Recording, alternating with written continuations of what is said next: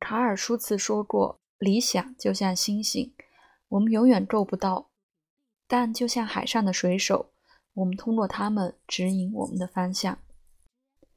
因为宫位比具体的能量更抽象，我们能从一个星体所落的星座感受和直接体验。它可能是一个有益的体验。想象引用卡尔舒茨的话所表达的图像。”想象未来的理想或梦想，人们有意无意地想着通过木星的宫位象征。一个新途径可能会考虑生命的领域和经历的场所。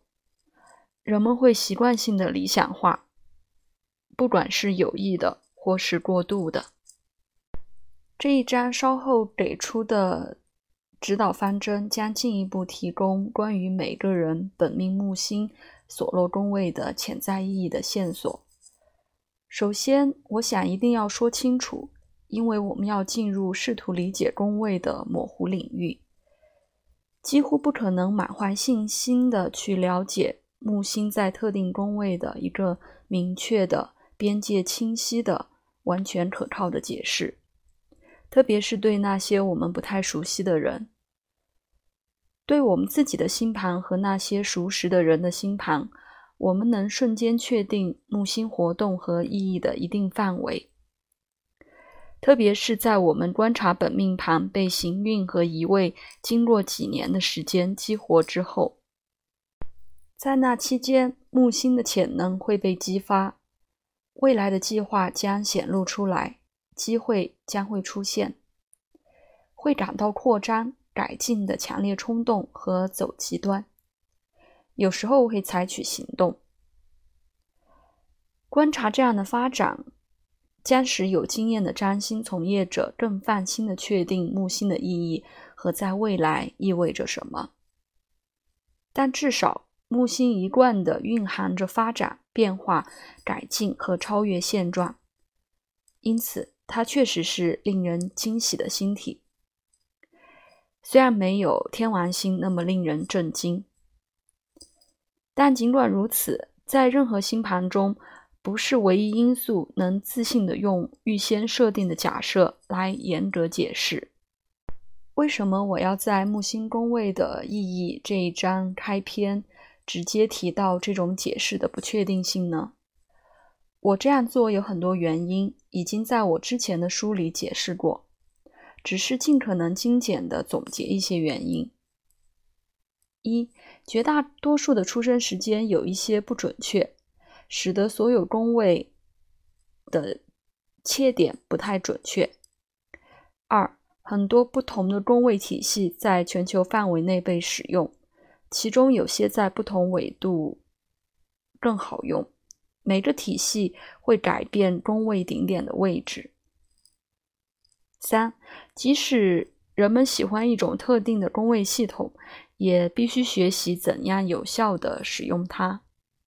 例如，很多有经验的占星师已经得出结论：宫位的顶点不是一个宫的开端，但宫位好像在嗯顶点前六度就可能开始。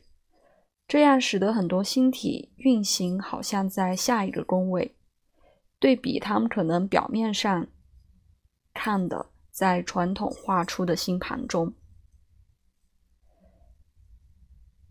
四星座的位置和星体的相位是占支配地位的，在试图解释星体孤立的位置是可疑风险的过程中，比如使用。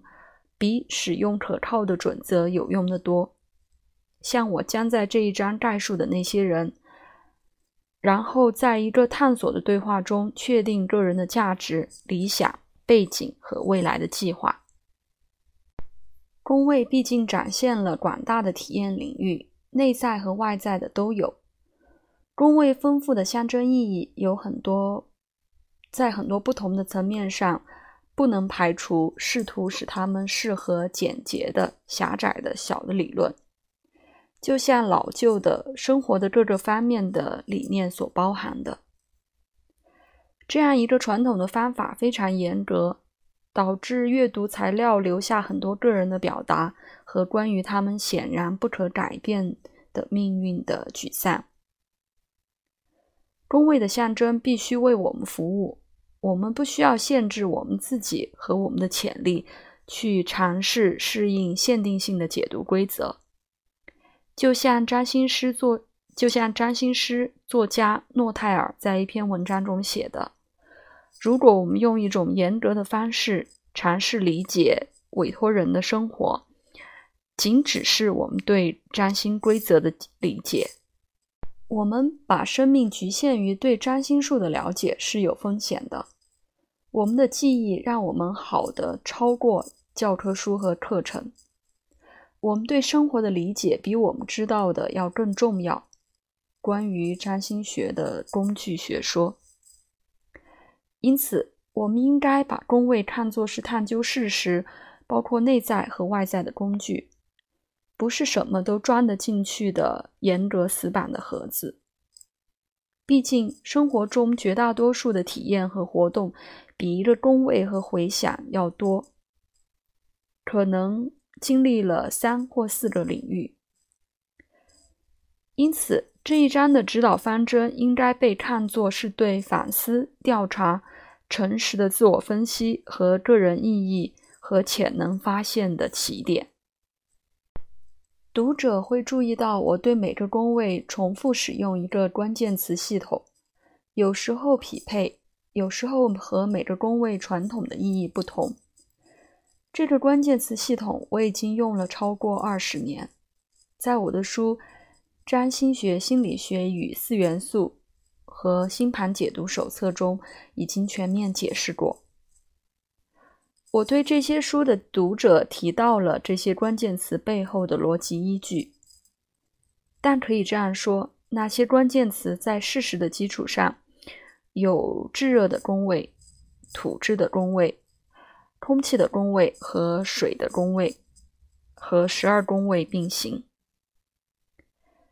就像星座被称为开创。固定和变动，因此相应的宫位被称为角宫、序宫和果宫，每一个都隐含木星在一生中的特定方向。